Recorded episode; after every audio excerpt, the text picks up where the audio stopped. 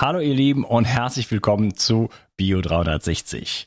In dieser Episode geht es um das Thema Neurofeedback und äh, um die Frage, wie kann ich eigentlich mein eigenes Gehirn mehr auf Trab bringen. Ähm, dabei geht es um den ganzen Bereich von ähm, kognitiven Störungen, Konzentrationsstörungen oder auch so etwas wie ADS, Aufmerksamkeitsdefizitsyndrom und ähm, bis hin zur Optimierung, äh, besseres Gedächtnis, mehr Konzentration, mehr Fokus, ähm, besser meditieren können? Wie kann ich mein ja, Nervensystem sozusagen herunterfahren? Wie kann ich es lernen, äh, effektiver zu meditieren? Ja, dass ich nicht eine halbe Stunde auf dem Kissen sitze und dann letzten Endes zehn Sekunden meditiert habe davon, sondern wirklich schaffe, in diese tiefen äh, Zustände zu kommen, die mich wirklich in die Regeneration und auch in die Heilung bringen und äh, mir dann auch entsprechend die Klarheit äh, bringen können, die die Meditation dann bieten kann, wenn ich nicht die ganze Zeit in diesem äh, Informationsgewitter irgendwo gefangen bin. Ähm, ja, das wird eine äh, etwas längere Episode und ein bisschen nerdy auch. Es ist ein nerdy Thema, weil wir reden hier über Geräte mit Elektroden und äh, Software und das ist ähm, spannend. Es ist aber nicht unbedingt für jeden äh, sozusagen ähm, äh, greifbar, das Thema. Nicht jeder möchte sich da so mit intensiv auseinandersetzen. Es gibt auch noch andere Geräte, da reden wir am Ende des Podcasts drüber, sogenannte Mind Machines, äh, wo man äh, ja keine Elektroden hat, sondern man wird ähm, bei, mit diesen Mind Machines wird man quasi von außen manipuliert über Licht und ähm, Tonsignale und dort in bestimmte Zustände gebracht, während man bei dem Neurofeedback ähm, einfach nur das Feedback bekommt. Also es wird gemessen, was im Gehirn los ist. Und ich kann dann natürlich durch beispielsweise eine Atemmethode, eine Meditationsmethode ähm, oder was auch immer äh, schauen, dass ich lerne oder dass ich meinem Gehirn eigentlich beibringe, in diese Zustände zu kommen. Und das ist natürlich äh, so gesehen schicker, äh, aufwendiger, aber ich, wenn ich es gelernt habe, dann ist es, steht es mir natürlich zur Verfügung und dann weiß ich natürlich auch, wie es sich anfühlt. Also ich habe einfach eine Kontrollmöglichkeit. Und äh, es ist auf jeden Fall ein spannendes äh, Thema und am Ende reden wir sogar noch über den Gotteshelm und wie man spirituelle Erfahrungen boosten kann und so weiter. Also spannendes, äh, spannende Episode. Und äh, ich würde sagen, ähm, ja, wir starten gleich rein. Ähm, Ihr könnt mir immer helfen, indem ihr zum Beispiel meinen Podcast teilt und äh, das kann, könnt ihr auch für WhatsApp machen. Das könnt ihr natürlich über alle möglichen Kanäle machen. Auch mal dem Nachbarn einfach äh, mal einen Vorschlag machen. Hey, du hast doch hier immer dieses Problem oder äh, folgende Geschichte. Hier ist doch mal ein interessantes Thema. Ähm, genau, so dass ein paar mehr Leute davon mal noch was mitbekommen. Jetzt wurde gerade mein YouTube-Kanal gelöscht. Vielleicht ist er jetzt wieder da, wenn die Episode jetzt erscheint, weil ich äh, gehackt wurde. Das äh, ja, ist aber ansonsten, wenn, das wenn er nicht wiederkommt, schon eine ähm, ordentliche Beschneidung meiner Reichweite. Und äh, ja, du könntest mich unterstützen, indem du einfach ähm, ja, Word by Mouse, einfach Mund-zu-Mund-Propaganda, wie das auf Deutsch heißt, ähm, einfach deinen Lieben was davon erzählst. Und ähm, ja, wenn das jeder machen würde, dann wäre es plötzlich schon äh, doppelt so viele Leute, oder? Das wäre doch eine tolle Sache. Also ich denke, dass genug äh, hochwertige Inhalte gibt, äh, die teilenswert sind und auch, verstehe, wenn du das nicht auf Facebook machen willst, das passiert ja ziemlich wenig. Ähm, aber im privaten Rahmen, per E-Mail, per WhatsApp und so weiter geht es natürlich auch. Ansonsten immer in den Newsletter eintragen, äh, denn da kriegst du auch noch richtig viele gute Informationen von mir. Und äh, ich überlege auch dort ähm, teilbare Links demnächst mal äh, zu verschicken. Genau. Okay. Und jetzt ein kurzes, kurzes Wort zum Sponsor und dann geht's los und ab in diese Episode. Viel Spaß. Der Darm ist die Wiege der Gesundheit. Ich weise immer wieder darauf hin, dass es aus meiner Perspektive notwendig ist, sich kontinuierlich um die Gesundheit des Darms zu kümmern. Die Bakterien in deinem Darm bilden den Großteil deines Immunsystems, produzieren Vitamine, Neurotransmitter wie Serotonin und Melatonin und sorgen damit auch für dein Wohlgefühl und innere Ausgeglichenheit. Guard von Brain Effect enthält 13 Milliarden lebende Bakterienkulturen, die dir helfen, deine Darmflora aufzubauen. So bekommst du Blähungen, Bauchschmerzen und Verdauungsprobleme in den Griff. Guard steht auf der Kölner Liste für geprüfte Lebensmittel und enthält außerdem noch Calcium, Eisen, Vitamin B6 und Vitamin B12. Jede Investition in die Gesundheit deines Darmes lohnt sich. Und das Beste ist, mit dem Gutscheincode BIO360 bekommst du einen satten Rabatt auf deine Bestellung. Den Link findest du wie immer in den Show Notes. Schenke jetzt deinem Darm etwas Liebe und du wirst es nicht bereuen. Bio 360. Zurück ins Leben. Komm mit mir auf eine Reise. Eine Reise zu mehr Energie und fantastischer Gesundheit. Ich möchte dir das Wissen und den Mut vermitteln, den ich gebraucht hätte, als ich ganz unten war. Dabei will ich dir helfen, wieder richtig in deine Energie zu kommen. Zurück ins Leben. Hallo Claudius, schön, dass du hier bist. Ja, hallo Unkas, es freut mich.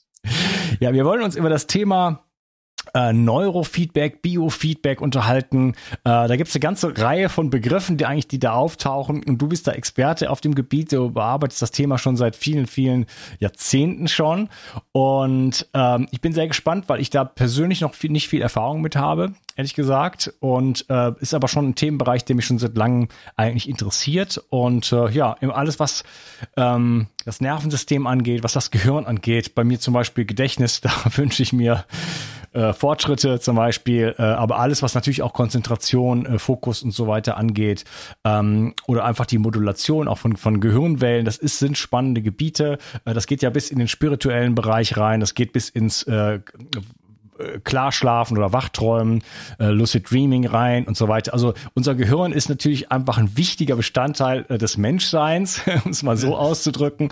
Und äh, da ein bisschen mehr in die Erfahrungswelten zu kommen und vielleicht auch eben dieses Feedback zu haben und das, wie kann ich das trainieren, wie kann ich da die Zustände vielleicht äh, verändern oder äh, das ist auf jeden Fall ein sehr, sehr spannendes Thema. Stell dich doch mal ein bisschen vor und erzähl uns doch mal, wie du zu diesem ganzen Thema überhaupt gekommen bist. Ja, also das ist ein Thema, das mich seit, zwei, nee, seit 1999 im Grunde genommen verfolgt, ja, oder an dem ich klebe seit der Zeit.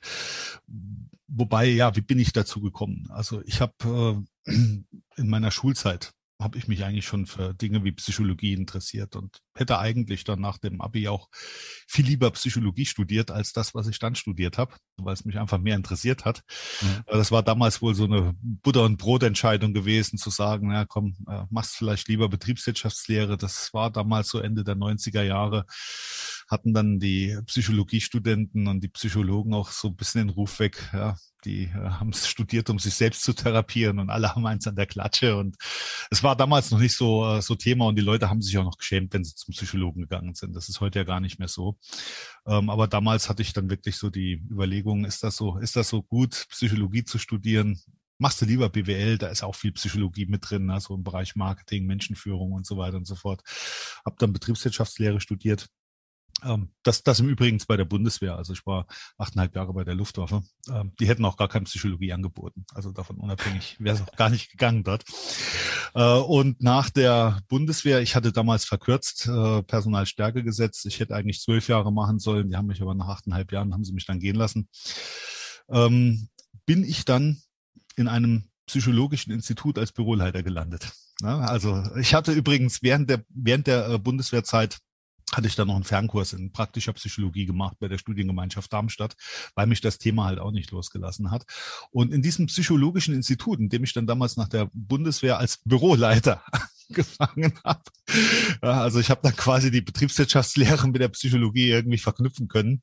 Äh, da bin ich damals eben auf diese audiovisuelle Stimulation gestoßen. Also das ist das mit den Brillen und den Kopfhörern. Ja? Und ähm, das, das war halt ein, ein Institut, die haben auch Selbsterfahrungskurse angeboten. Ähm, und eine Voraussetzung war eben, dass, dass die Leute visualisieren können. Also die Fähigkeit haben, sich, wenn sie sich was vorstellen, vor ihrem inneren Auge wirklich das auch bildlich vorstellen zu können. Das war im Grunde genommen eine ganz wesentliche Fähigkeit, um da überhaupt äh, Erfolgserlebnisse zu haben mit dieser Methodik. Und da gab es halt viele Leute, die hatten damit ein Problem. Ja, und äh, wir hatten damals halt Möglichkeiten gesucht, wie kann man die Leute dazu befähigen, diese Fähigkeit der Visualisierung, der Imagination zu verbessern. Und in dem, in dem Zuge sind wir damals eben auf diese audiovisuelle Stimulation gestoßen, ähm, weil das eben eine Methode ist, die bei, bei, bei sehr vielen Leuten ähm, automatisch eben so ein inneres Bilderleben erzeugt, ja, ein regelrechter Bilderstrom. Also manche Leute, die haben, wenn sie Brille und Kopfhörer aufhaben, ja, ich sage jetzt mal so, dass das Erlebnis, das sind so traumähnliche Zustände, durchs Weltall zu fliegen oder was auch immer. Also zum Teil ganz fantastische Erfahrungsberichte, die man da manchmal hört.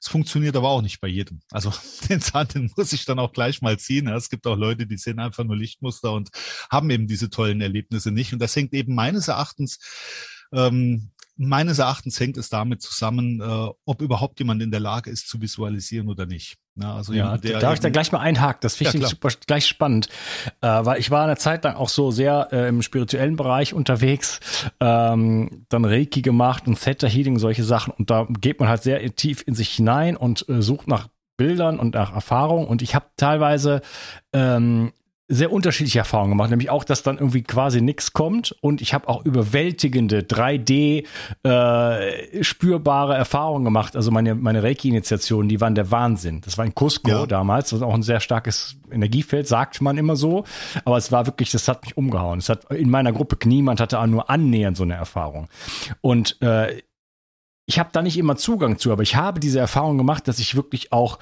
irgendwelche Sachen nachempfinden kann. Ich konnte auch wirklich in andere, also ich konnte auch wirklich nachweisbare Erfahrungen beziehungsweise Informationen bekommen und solche Sachen. Ne?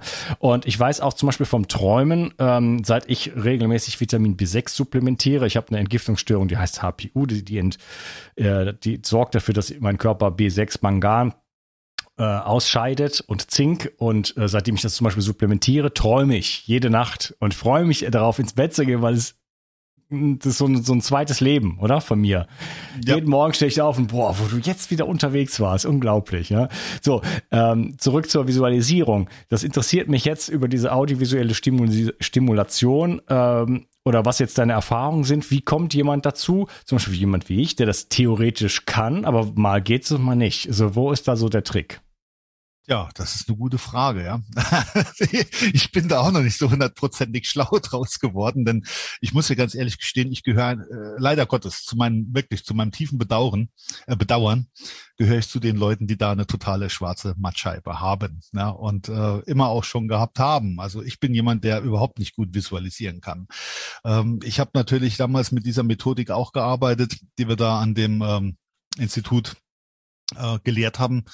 Und das war für mich halt immer ziemlich frustrierend, wenn dann so in den Gruppensitzungen nach den nach den Übungen, sage ich jetzt ganz einfach mal, im Grunde genommen waren das ähm, ja Meditationen, so könnte man es ausdrücken. Ja. Also mhm. du, du fängst eben ganz einfach an zu visualisieren bei dieser Methode. Du hast äh, am Anfang hast du quasi so eine Art vorgegebenes äh, Drehbuch, will ich jetzt einfach mal sagen, dass du ein bisschen abarbeitest im Geiste. Und äh, je tiefer du da reinkommst, äh, desto intensiver wird das normalerweise auch. Und äh, ab einem gewissen Punkt läuft dann alles weitere frei. Das heißt, du hast bis zum gewissen Punkt, das ist eigentlich so bei dieser Methode der Startpunkt gewesen, dass du überhaupt erstmal anfängst zu visualisieren, zu imaginieren, wie gesagt, bestimmten Pfad quasi abwanderst und ab einem gewissen Punkt wird alles weitere frei und da eröffnen sich manchmal also wirklich ganz interessante Dinge aus dem Unterbewusstsein. Aber dafür musst du halt dann irgendwann ab einem gewissen Punkt eben auch diese eigene Führung abgeben und dich quasi führen lassen. Ähm, ich will jetzt auch nicht äh, im Einzelnen auf diese, auf diese ganze Geschichte eingehen. Das ist ja auch jetzt gar nicht Thema. Ähm, auf jeden Fall in den Gruppensitzungen danach, da hat dann halt jeder davon erzählt, was er so Schönes erlebt hat äh, während seiner Meditationen. Ja, und äh, ja, also manche, die hatten da mit Geschichten aufgefahren. ich denke denk mal, das ist dann manchmal auch so ein bisschen so, dass dann der eine vielleicht noch versucht, den anderen zu übertrumpfen. Da entsteht ja immer so ein bisschen Eigendynamik in solchen Gesprächsrunden. Ähm, ja, und, und wenn, wenn einer erstmal loslegt, dann denken die anderen, jetzt musst du aber auch was zu bieten haben. Ähm, aber wie gesagt, bei mir war dann, ne, ich, ich saß dann immer da, hm, schwarz, schwarz, alles schwarz. Also ab und an hatte ich natürlich auch mal so ein paar, ja, wie soll ich sagen, äh, Blitzlichter gehabt. Ja. Ähm, aber ich bin, wie gesagt, kein, kein, keiner derjenigen, die da eine tolle Begabung für haben. Und mir ist das damals halt auch bewusst geworden. Ja, wenn, wenn, du mit anderen Leuten dich unterhältst, was du ja normalerweise gar nicht tust. Aber wenn du mal so darüber sprichst, so von wegen hast du das und das vorgestellt, jeder denkt beim anderen ist das genauso wie bei einem selber. Aber es ist überhaupt nicht so, ja. Es ist bei mhm. jedem Menschen anders. Es gibt Leute, die machen die Augen zu, äh, die äh, sehen die Dinge vor sich, ja, wie im Farbkino 3D, so wie du das eben schön dargestellt hast, und andere, die versuchen sich halt, ich sag jetzt mal, einen Apfel vorzustellen und kriegen bestenfalls irgendwie so ein abstraktes, so eine abstrakte Vorstellung davon. Ich will noch nicht mal von einem Bild reden. Ja, ja, ja. Und das, das reicht, das reicht aber oftmals. Das, das ist oftmals der Hinter, äh, Hinderungsgrund auch, weil die Leute diese Erwartung haben, es müsste aussehen ja. wie im Kino, äh, aber ähm, und da, sich dann blockieren sozusagen. Man sagt, ich sehe nichts, ich sehe nichts, ich sehe nichts. Dabei kann man, kann sich jeder einen Apfel vorstellen oder einen rosa Elefanten oder wie auch immer in irgendeiner Art. Ne? Das muss nicht, muss nicht so farblich sein. Aber ich habe halt, wie gesagt, alle Erfahrungen gemacht. Von so, wie wir es gerade beschreiben, bis äh, unglaublich. Ja. Äh, okay, lass uns da mal abspringen und dann zum Neurofeedback kommen. Ja, vielleicht ganz kurz noch, ganz ja? kurz noch ein äh, Nachbrenner zu der Geschichte. Also ich stimme dir dazu. Ja. Ich habe auch irgendwann festgestellt, es bringt nichts, wenn du jetzt hier mit aller Gewalt äh, die Bilder sehen willst. Und ich habe für mich habe ich festgestellt, ich bin jemand, der hat sehr gutes räumliches Vorstellungsvermögen. Ich kann quasi im, im Geiste die Dinge abtasten. Ja. Und die räumlichen Dimensionen, die räumlichen Ausprägungen jetzt zum Beispiel von so einem Apfel. Und darüber komme ich auch an die Bilder habe ich festgestellt. Ja, das ist natürlich bei mir dann nicht in der Qualität, wie ich mir das manchmal wünschen würde, nach wie vor nicht, aber dadurch kann ich es verbessern. Und was das Vitamin B angeht, Ja, die Erfahrung habe ich auch gemacht. Ja. Vitamin B äh, in einer relativ hohen Dosis abends vom Schlafengehen zu sich genommen. Das kann auch kann B6 sein, es kann aber auch B5 sein. Also ich habe mit äh, mit beiden. Ich glaube sogar der Komplex der reicht aus, wenn du Vitamin Vitamin B Komplex nimmst. Darüber komme ich auch ganz gut an Bilder ran. Also es ist jetzt nicht so, als ob ich gar nicht dazu in der Lage wäre, aber ich bin halt nicht unbedingt einer von denen, die mit dieser Gabe gesegnet sind. Okay. Mhm. Machen wir aber es ist ja inter interessant, dass das, das hat ja dann irgendwie äh, auch Funktion im, im Gehirn, da kann das nicht richtig feuern, ne? Aber ja, ähm, ja es gibt halt einfach auch verschiedene Menschen natürlich, wir sind alle unterschiedlich und einige Menschen, die haben halt andere, die sind nicht so grafisch, so optisch sozusagen, sondern die spüren mehr, die haben andere Qualitäten und die gibt es auch zu, zu, zu, zu, er, zu erobern in diesen, in diesen Dimensionen. Aber genau. Ja, du musst bei deinen Stärken ansetzen und über die Stärken kommst du dann auch an die Schwächen ran. Ja. ja. Also kannst du die Schwächen verbessern, sagen wir es mal so. Ja, genau. Mhm. Ja. ja. Okay, Neurofeedback. Das mal Neurofeedback. Genau. Ja, wie gesagt, äh, über diesen Weg, ja, über die audiovisuelle Stimulation, die ich damals in dem ähm, in dem psychologischen Institut kennengelernt habe, bin ich dann eigentlich auch am Neurofeedback äh, oder ans Neurofeedback gekommen. Das heißt, ich bin eigentlich über einen Umweg ans Neurofeedback gekommen oder vielleicht auf dem Weg, der zunächst mal am leichtesten gangbar ist, der allerdings vom Verständnis her nicht unbedingt ähm, derjenige ist, der dir, äh, ja, ich sage jetzt mal, von der Systematik der ganzen Geschichte äh, den besten Einstieg liefert. Also wenn du es verstehen willst, ist es eigentlich am besten beim Neurofeedback zu beginnen. Aber das ist natürlich auch der harte und steinige Weg, der sehr viel äh, Lernaufwand und eine sehr hohe Lernkurve äh, mit sich bringt letzten Endes. Das heißt, Neurofeedback ist nichts, was du eben mal so machst. Ja, ähm, ich habe ja ab und an mal Leute, die dann äh, auch mal Neurofeedback machen wollen. Also das, das, das oder Praxen, Ergotherapeuten, ja, die sagen, ja, wir wollten auch mal Neurofeedback anbieten und dann klingeln bei mir halt schon die Alarmglocken, wenn ich dann schon höre, ich, wir wollten auch mal Neurofeedback anbieten. Ja, erzähl weil, doch mal, was das überhaupt ist. Worum geht's ja, denn dabei? Also beim Neurofeedback mal ganz einfach gesprochen, hast du ein EEG-Gerät, das deine Gehirnaktivität misst. Also, also so ein Helm. Wow, also eher eine Haube. Also eine Haube, ja. eher eine Häubchen. So eine Art, Art Badekappe mit, mit Elektroden dran, ja. Es kann auch ein Headset sein. Also ähm, ich sage jetzt mal in der ganz einfachen Form. Ähm, habe ich da noch eins jetzt hier direkt rumliegen? Ja, doch hier, da ist noch ein kaputtes. Moment mal gerade, ich kann das mal zeigen. Das ist noch ein altes, defektes, das ist aus einer Reklamation übrig geblieben. Das, das steht hier immer noch rum. Ja, das ist das sogenannte, ähm, kann man es kann man's gut erkennen? Ja. Vielleicht so gegen die Wand ein bisschen besser. Das ist das sogenannte ähm, Mindwave. Ja, es ist ein Einkanal Neuro-Headset. Das heißt, du hast hier an dieser Stelle, da hast du so einen Stirnbügel, das setzt du quasi so auf. Ja. Und dann hast du hier den, den Stirnbügel, die Elektrode, die greift hier an dieser Stelle deine Gehirnaktivität ab. Mhm. Ähm, du hast an der Seite hast du eben hier noch so einen Ohrclip. Das ist quasi, da ist die Masseelektrode drin und die Referenzelektrode. Das hat einfach was mit der Technik von, von diesen Messungen zu tun. Du brauchst halt immer eine ähm, eine Referenzelektrode noch zu der Messelektrode und du brauchst eine Masseelektrode für den elektrischen Potentialausgleich. So, und das ist halt jetzt, wie gesagt, so, ähm, wie gesagt, ein Einkanal-Headset. Ja, das heißt, es misst deine Gehirnaktivität an dieser einen Stelle vorne links im Präfrontalkortex, im, im Stirnlappen. Und ähm, diese Aktivität, die dort gemessen wird, die wird eben über eine Computeranwendung dann äh, per Bildschirm und eventuell auch Audio an den Anwender zurückgemeldet. Und diese Rückmeldung, dieses Feedback, das kann auf unterschiedliche Art und Weisen erfolgen. Ich will es jetzt mal ganz einfach ähm, darstellen. Dazu muss man natürlich erstmal wissen, wie sehen diese Gehirnwellen überhaupt aus oder die Gehirnaktivität. Ähm, wir haben ja Milliarden von Neuronen im Gehirn. Ja, und jedes Neuron feuert in, einer, in einem bestimmten Rhythmus. Ähm, entweder ein bisschen langsamer oder ein bisschen schneller. Und wenn wir vom Gehirn reden, dann, dann denken wir immer, es, es, es klingt so einfach, ja, die Gehirnwellen oder die Gehirnfrequenz. Ähm, das Gehirn ist ja ein extrem komplexes Organ, aus wie gesagt bestehend aus Milliarden von Neuronen. Und du kannst das vorstellen wie eine große Bevölkerung von Menschen. Ja, und da hast du auch unterschiedliche Aktivitätsgeschwindigkeiten. Ja. Die einen tagsüber, ja, die, die meisten gehen ihrer Arbeit nach, sind relativ aktiv, sind sozusagen in einem aktiven Modus und andere, die hatten nachts geschafft, ja, die schlafen dann tagsüber. die sind also dann in einem eher langsamen Modus, ja, und du hast eben dann ganz einfach, ich sage jetzt mal bei den ähm, bei den Neuronen im Gehirn hast du eben auch dann äh, verschiedene Neuronen oder Neuronengruppen, die langsamer oder schneller feuern. Mhm. Und äh, so setzt sich eben ganz einfach diese Gehirnaktivität aus diesen verschiedenen Rhythmen wie diese Neuronen feuern, eben letzten Endes zusammen. Ähm, das heißt, das ist ein sehr komplexes Muster und wir messen eben diese Gehirnaktivität oder diese Rhythmen in Geschwindigkeiten von üblicherweise 1 bis 30 Hertz mittlerweile geht man eigentlich ja auch schon hin.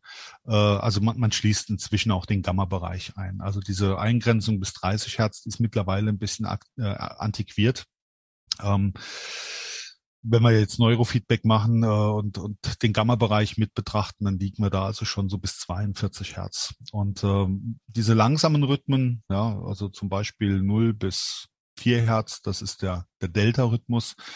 Das ist so ein bisschen vorherrschend. Der herrscht vor. Das heißt, wir haben sehr viele Neuronen, die sehr langsam feuern in diesem langsamen Rhythmus, wenn wir zum Beispiel nachts schlafen. Wir haben aber selbst im Schlaf auch wiederum andere Neuronen, die dann sehr aktiv sind ja, und äh, zum Beispiel mhm. sehr schnell feuern. Nur das ist halt in dem Moment nicht unbedingt die Masse ja, sondern der, der Schwerpunkt, der Großteil der Neuronen, der ist in dem Moment halt, wie gesagt, in einem Ruhemodus mit langsamen Feuerraten. Und äh, das ist dann eben auch die Masse der Aktivität, die wir in dem Moment im EEG messen können. Wir haben also immer ein Spektrum, immer ein Mix aus allen möglichen Geschwindigkeiten, Rhythmen, Frequenzen. Und entscheidend ist halt immer letzten Endes, welcher, was heißt entscheidend? Äh, wenn wir von sogenannten Zuständen reden. Ne?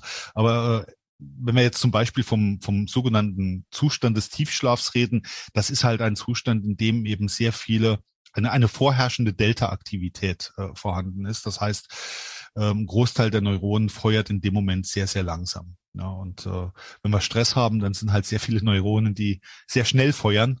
Äh, das ist dann so der Zustand, wenn wir rumrennen wie ein, äh, ein kopfloses Huhn, wie man so schön sagt. Ja, dann dann ist da sehr, sehr viel schnelle Aktivität im EEG messbar. Und was macht man jetzt beim Neurofeedback? Man misst eigentlich nur, ja, was, was, was die Neuronen tun und ähm, meldet das eben an den Anwender zurück. Also eigentlich kriegt er nur ein Feedback über das, was sein Gehirn macht. Also ein Heim-EEG sozusagen. Das wäre so ein Heim-EEG. Das, das wäre im Grunde genommen das hier. Aber, aber selbst äh, aber selbst die, die klinischen EEGs, ja, das, das ist ja quasi ein Heimgerät, ne, ein einfaches. Mhm. Aber ja. selbst die klinischen EEGs, die jetzt zum Beispiel mit 20 Kanälen arbeiten, also wirklich die Hauben, ja, wo der ganze Kopf verkabelt ist und nicht nur eine kleine Stelle. Ähm, selbst da, wenn du Neurofeedback mit denen machst, das geht ja auch, ähm, hast du auch im Grunde genommen nichts anderes als eine Messung und Rückmeldung. Und diese Rückmeldung, die kann halt jetzt ganz verschieden aussehen. Also ich sage jetzt mal, in klassischer Form sieht es zum Beispiel so aus. Und ich gebe jetzt mal ein ganz konkretes Anwendungsbeispiel, damit es auch ein bisschen ähm, klarer wird. Ähm, ein typischer Anwendungsfall für Neurofeedback sind zum Beispiel die ähm, ähm, Patienten oder die, die, diejenigen, die von Aufmerksamkeitsdefizitstörungen betroffen sind. Also das sogenannte ADS, Aufmerksamkeitsdefizitsyndrom äh, oder auch ADHS, das ist dann das Aufmerksamkeitsdefizitsyndrom mit Hyperaktivität. und äh, ich nehme jetzt mal so den klassischen ADSler ohne das H. Na, das ist der, der, der gute Hans Guck in die Luft. Der Wilhelm Busch hat schon über ihn geschrieben. Der Zappel-Philipp ist dann der mit dem H, mit, dem, mit der Hyperaktivität. Aber der Hans Guck in die Luft, der zeichnet sich üblicherweise aus. Und es gibt da sogar im Bereich Neurofeedback, also wenn du ein quantitatives EEG machst, das ist, wenn du so willst, das diagnostische Element beim Neurofeedback, da misst du die Gehirnaktivität über einen gewissen Zeitraum bereinigst sie von Störsignalen, von die von Muskeln oder sowas herkommen können, ne, also von sogenannten Artefakten, und guckst dir dann quasi wirklich so eine Art Rundumbild des Gehirns an, ähm, in der Regel im Vergleich zu einem Idealzustand, und dann stellst du da halt gewisse Auffälligkeiten fest. Und äh, es gibt für bestimmte Störungen gibt es mittlerweile auch sogenannte Biomarker im Neurofeedback. Das heißt, im quantitativen EEG kann ich zum Beispiel sehr gut erkennen, wenn jemand zur zu Aufmerksamkeit, zum Aufmerksamkeitsdefizit-Syndrom äh, neigt, zu ADS. Ja. Ähm, die haben nämlich einerseits äh, ein Übermaß an langsamer Aktivität ähm, man misst dann insbesondere gerade bei dieser Diagnostik misst man auch noch verschiedene Zustände. Also du hast eine Messung mit Augen geschlossen, äh, mit Augen geschlossen, also im Ruhezustand. Dann machst du eine Messung mit offenen Augen, wenn also quasi das Gehirn viel mehr visuelle Informationen verarbeitet und dementsprechend auch schon aktiver ist. Und dann machst du noch eine äh, Messung, äh, wo der Betreffende eine Aufgabe erledigen muss, eine mentale Aufgabe. Also zum Beispiel, dass er ein paar Zahlen zusammenrechnen soll ja, oder ähm, einen Text lesen soll, aufmerksam, den er dann nachher im Detail vielleicht auch wiedergeben soll. Ähm, und das siehst du halt bei diesen, bei den ADS-Lern siehst du, die haben einerseits eben, wie gesagt, sehr viel langsame Aktivität, gerade auch im Stirnlappen vorne links sollte eigentlich das Gehirn ein bisschen schneller arbeiten, gerade wenn es beschäftigt ist. Ja, und äh, wenn die dann eben sich konzentrieren sollen, dann wird die Gehirnaktivität sogar noch langsamer bei denen. Ja, das heißt, das ist so eine Art Kapitulationsmodus, in den das Gehirn in dem Moment geht. Ja, was ich soll mich jetzt hier konzentrieren? Ja, nee, das geht ja gar nicht. Ja, da fallen jetzt, äh, da, da, da fällt das Gehirn oder die die Neuronen in dem Moment, ja, die die fallen in sich zusammen wie ein schlaffer Sack. Das kannst du richtig schön sehen. Mhm. Und jetzt gehst du dann halt beim Neuro Neurofeedback. Also das ist jetzt so ein typisches, so ein typisches Merkmal, so ein typischer Biomerk äh, Biomarker für ADS. Ja? Diese, diese langsame Aktivität im Frontalkortex und die noch langsamer wird, wenn es dann unter Aufgabe gemessen wird. Und jetzt gehst du halt im äh, Neurofeedback-Training, gehst du dann hin und ähm, mal einfach so als Beispiel, greifst, du misst sozusagen die Gehirnaktivität und du nimmst jetzt diesen langsamen Bereich, ja, also das ist in der Regel dieser Theta-Bereich und der, der langsame Alpha-Bereich von, ich sag jetzt mal, äh, vier bis zehn Hertz. Den greifst du dir heraus und filterst diese Aktivität und dann definierst du quasi im Neurofeedback eine Schwelle und sagst, okay, wir wollen, dass die Amplituden, also die Ausprägung in dieser Aktivität eine bestimmte Schwelle nicht überschreitet. Ja, die soll drunter bleiben, weil er hat ja eh schon so viel davon und wir wollen das Ganze ein bisschen nach unten drücken. Und dementsprechend kannst du das vorstellen, was, was jetzt das Gehirn machen soll beim Neurofeedback. Ja, es muss quasi Limbo tanzen. Ja, diese Limbo-Stangen, wo man unten drunter durch muss, ohne diese Limbo-Stange zu berühren. Ja, und äh, du musst halt die, ähm, den Schwierigkeitsgrad, den musst du so setzen, dass er es durchaus schaffen kann. Also dass das Gehirn es schon durchaus schaffen kann, unter dieser Schwelle zu bleiben, zumindest für eine gewisse Zeit. Aber die Schwelle, der Schwierigkeitsgrad muss aber auch so hoch sein, dass es eine Herausforderung darstellt. Ja, also beim Sport ist es genau andersrum. Ja, da, wenn du die Hochsprungstange setzt, machst du halt so, dass der Sportler ja irgendwie schon seine Erfolgserlebnisse auch mal haben kann. Also wenn du den Schwierigkeitsgrad so hoch ansetzt, dass es nicht zu schaffen ist, dann bringt es nichts. Ja, da kriegst du auch kein positives Feedback. Da lernt auch kein Mensch was bei. Und äh, wenn du es zu einfach machst und er schafft bei jedem, er schafft es bei jedem Sprung über die Hochsprungstange zu kommen, lernst du auch nichts bei. Ja, also der, der Lerneffekt ist immer dann gegeben, wenn der Schwierigkeitsgrad optimal gewählt ist. Mhm. Und äh, genau das ist das, was wir eigentlich dann beim Neurofeedback machen. Das heißt, wir versuchen, diese langsame Aktivität bei dem ADSler runterzubringen, ähm, also zu, zu unterdrücken, zu inhibitieren, wie man im Neurofeedback sagt. Ähm, und immer wenn das Gehirn das schafft, kriegt es ein positives Feedback. Wie sieht dieses Feedback aus? Äh, du kannst natürlich die Gehirnaktivität selbst als, als Feedback darstellen, ja, in Form von grafischer Form. Das geht schon. Aber in der Regel sieht so aus, dass in einfacher Form zum Beispiel der Trainee einen Film sieht. Ja, und solange er es schafft, mit seiner Aktivität unter dieser Schwelle zu bleiben, bleibt der Film am Laufen. Und äh, sobald er über diese Schwelle drüber kommt, also das Ziel nicht erreicht, stoppt der Film. Und zwar so lange, bis er es wieder schafft, drunter zu kommen. Mal so als einfaches Beispiel. Ja, und äh, auf die Art und Weise kriegt er, ohne dass er jetzt irgendwelche Daten analysieren soll äh, oder muss, weil das soll er ja auch gar nicht. Ja. Eigentlich soll sein Gehirn ja nur das Feedback bekommen, ob es seine Sache gut macht oder nicht gut macht. Und äh, mhm. dieses positive Feedback ist in dem Moment eine Belohnung. Ja. Und äh, ja, in dem Moment, wo der Film stehen bleibt, das ist ja dann auch ein bisschen nervig. Ja. Das ist halt dann, äh, ja, wie soll ich sagen, äh, eine negative Belohnung, um es mal so auszudrücken. Ja. Das äh, kann, wie gesagt, also in Form von eines, in Form eines Films sein, der einfach läuft und stehen bleibt. Es kann auch sein, dass der Bildschirm heller oder dunkler wird, je nachdem, wie gut das Gehirn seine Aufgabe erfüllt. Aber wir müssen halt quasi einen Zielbereich definieren und äh, das Gehirn braucht quasi das Feedback. Also Neurofeedback ist nichts anderes als Feedback lernen. Ähm, eine Besonderheit hierbei ist vielleicht die, und das ja, möchte ich einfach an dieser Stelle mal kurz sagen. Es ist beim Neurofeedback nicht der Mensch, der lernt, sondern es ist das Gehirn, das lernt. Ja, also das ist äh, einfach ein Erfahrungswert, den ich so äh, mal weitergeben kann, der sich auch immer wieder bestätigt. Diejenigen, die da eben versuchen, bewusst dieses Feedback zu beeinflussen. Also diejenigen Klienten, die da sitzen und grübeln, mache ich das jetzt richtig und das muss doch jetzt, ne? Äh, die schaffen es nicht. Ja, und diejenigen. Der Kont Kontrollwahn, ja. ja, ich meine, wenn jemand ein Problem hat mit seinem Gehirn, ja, und äh, ich sag mal, er kann sich nicht konzentrieren, er hat dieses ADS. Ich nehme das jetzt einfach mal als Beispiel. Ähm, oder, oder bleib mal bei diesem Beispiel wenn jemand damit ein Problem hat. Äh, er kriegt es ja so auch bewusst nicht auf die Reihe äh, mit diesem Problem. Äh, parat zu kommen. Ja, deshalb geht er ja zum Therapeuten oder deshalb geht er ja zum Arzt oder deshalb nimmt er ja dann vielleicht Medikamente. Das heißt, er kriegt es ja ohnehin nicht bewusst gebacken und der Versuch, das beim Neurofeedback bewusst kontrollieren zu wollen, das funktioniert natürlich genauso wenig, weil das eben ganz einfach ähm, ein Problem ist, dass das Gehirn hat. Ja, das Gehirn, das hat über Jahre hinweg gewisse Gewohnheitsmuster entwickelt, so wie wir Menschen, ich sage jetzt mal auch in körperlicher Hinsicht, gewisse Gewohnheitsmuster entwickelt haben. Ähm, beispielsweise du, wenn, wenn du was in deinen Kofferraum tust, ja, du stellst dich ja unbewusst immer irgendwie mit, was weiß ich, dem rechten Fuß nach vorne. Oder der andere tut's mit dem linken Fuß. Aber du hast gewisse Dinge, die tust du immer auf eine gewisse Art und Weise. Das sind Gewohnheiten, da denkst du gar nicht mehr drüber nach. Du machst es einfach, es hat sich so eingeschliffen, es hat sich so eingeprägt.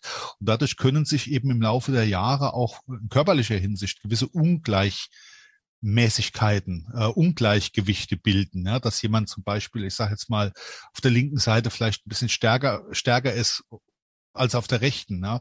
Das sind dann so gewisse Haltungsschäden, die sich im Laufe der Jahre entwickeln, mit denen man dann als alter Mensch dann irgendwann seine Probleme bekommt. Und dann muss man zur Physiotherapie, um das Ganze wieder auszubügeln. Ich ja. erwähne das Beispiel jetzt einfach nur mal, weil es eben ein, eigentlich meines Erachtens eine schöne Analogie ist, auch zum Neurofeedback. Das Gehirn entwickelt auch seine Gewohnheitsmuster und äh, seine Aktionsmuster. Das ist dann das, was du später im, im QEEG halt siehst. Und ähm, ja, Gewohnheitsmuster sind halt schwer loszuwerden und äh, du kannst es aber eben tun und das, das Gehirn braucht einfach Feedback dafür und aus diesem Feedback kann es lernen. Das klingt fast schon ein bisschen esoterisch, ähm, aber es ist leider Gottes, ich, ich habe kein vernünftigeres Erklärungsmodell dafür. Ja, äh, aber Nö, das ist ja Strom und Frequenzen. Das ist nicht Esoterik. also, also, der Mensch ist ein Schwingungswesen und das Gehirn, wenn gibt, also das, das, das EEG gibt's ja schon, das kennt ja jeder aber vom Arzt. Ja, ne? genau, also wir haben unser Gehirn mitunter auch trainiert. Ich weiß nicht, inwiefern da Schul- und Kindergarten auch noch ihren Teil zu beitragen und die Medien und so weiter. Ähm, und ähm, ja, bestimmte Pfade auch festgelegt, die jetzt nicht immer unbedingt die besten vielleicht wären. Ne? Und äh, den, diese Sache kann man auf jeden Fall ein bisschen aufspüren. Was ist denn, ähm, nee, lass uns im zweiten Teil darüber sprechen, was man noch so erreichen kann. Das interessiert mich. Wir hatten jetzt über ADS gesprochen, aber da gibt es bestimmt noch mehr. Und äh, dann äh, sprechen wir später auch noch, sprechen wir nicht nur über dieses Neurofeedback, sondern da gibt es auch noch Neuroentrainment, Neurohypnose, Elektrostimulation, Biofeedback. Also noch so einige Themen aus diesem ganzen Bereich. Äh, bin da sehr gespannt drauf. Schön, dass du heute dabei warst und wir sprechen uns im nächsten Teil. Mach's gut. Ja, Tschüss. mach's gut. Tschüss. Wie kannst du es schaffen, deine Müdigkeit abzulegen, deine Symptome loszuwerden und wieder richtig viel Energie zu haben? Wie würde dein Leben aussehen, wenn du so richtig aus dem Vollen schöpfen könntest? Was würdest du gerne gestalten? Wie würdest du dein Leben verändern wollen? Hast du aktuell die Kraft, dich neu zu erfinden? Solange dein Körper noch mit Schadstoffen belastet ist, wird es dir schwerfallen, diese Ziele zu erreichen. Wenn zu viele Steine auf deinem Weg liegen, kannst du nicht zum Horizont schauen, denn du würdest sonst noch stolpern und dir womöglich sogar wehtun. Indem du deinen Körper entgiftest, kannst du diese Steine aus dem Weg räumen. Wenn der Weg wieder frei ist, kannst du wieder mit voller Kraft in die Zukunft schauen und dein Leben genau so gestalten, wie du es dir wünschst. Aber Entgiftung ist komplex und die meisten Menschen scheitern an dieser Komplexität. Sie probieren hier und da mal etwas aus, sehen die Erfolge nicht und am Ende geben sie es wieder auf. Andere überfordern ihren Körper maßlos und es geht ihnen schlechter als vorher. Das kann auch an schlecht abgestimmten Protokollen liegen. Die einzelnen Entgiftungsphasen im Körper müssen genauestens berücksichtigt werden, sonst geht der Schuss nach hinten los. Ich habe dir eine kleine Videoserie aufgenommen, in der ich dir zeige, worauf du bei deiner Entgiftung achten musst. Du erfährst außerdem, warum die meisten Menschen bei ihrer Entgiftung scheitern und wie du diese Klippen umschiffen kannst. Gehe jetzt einfach auf die Seite bio360.de slash Entgiftung und erfahre in der Videoserie, die ich für dich aufgenommen habe, wie du bei deiner Entgiftung alles richtig machst. Bio 360. Zurück ins Leben. Komm mit mir auf eine Reise. Eine Reise zu mehr Energie und fantastischer Gesundheit. Ich möchte dir das Wissen und den Mut vermitteln, den ich gebraucht hätte, als ich ganz unten war. Dabei will ich dir helfen, wieder richtig in deine Energie zu kommen. Zurück ins Leben.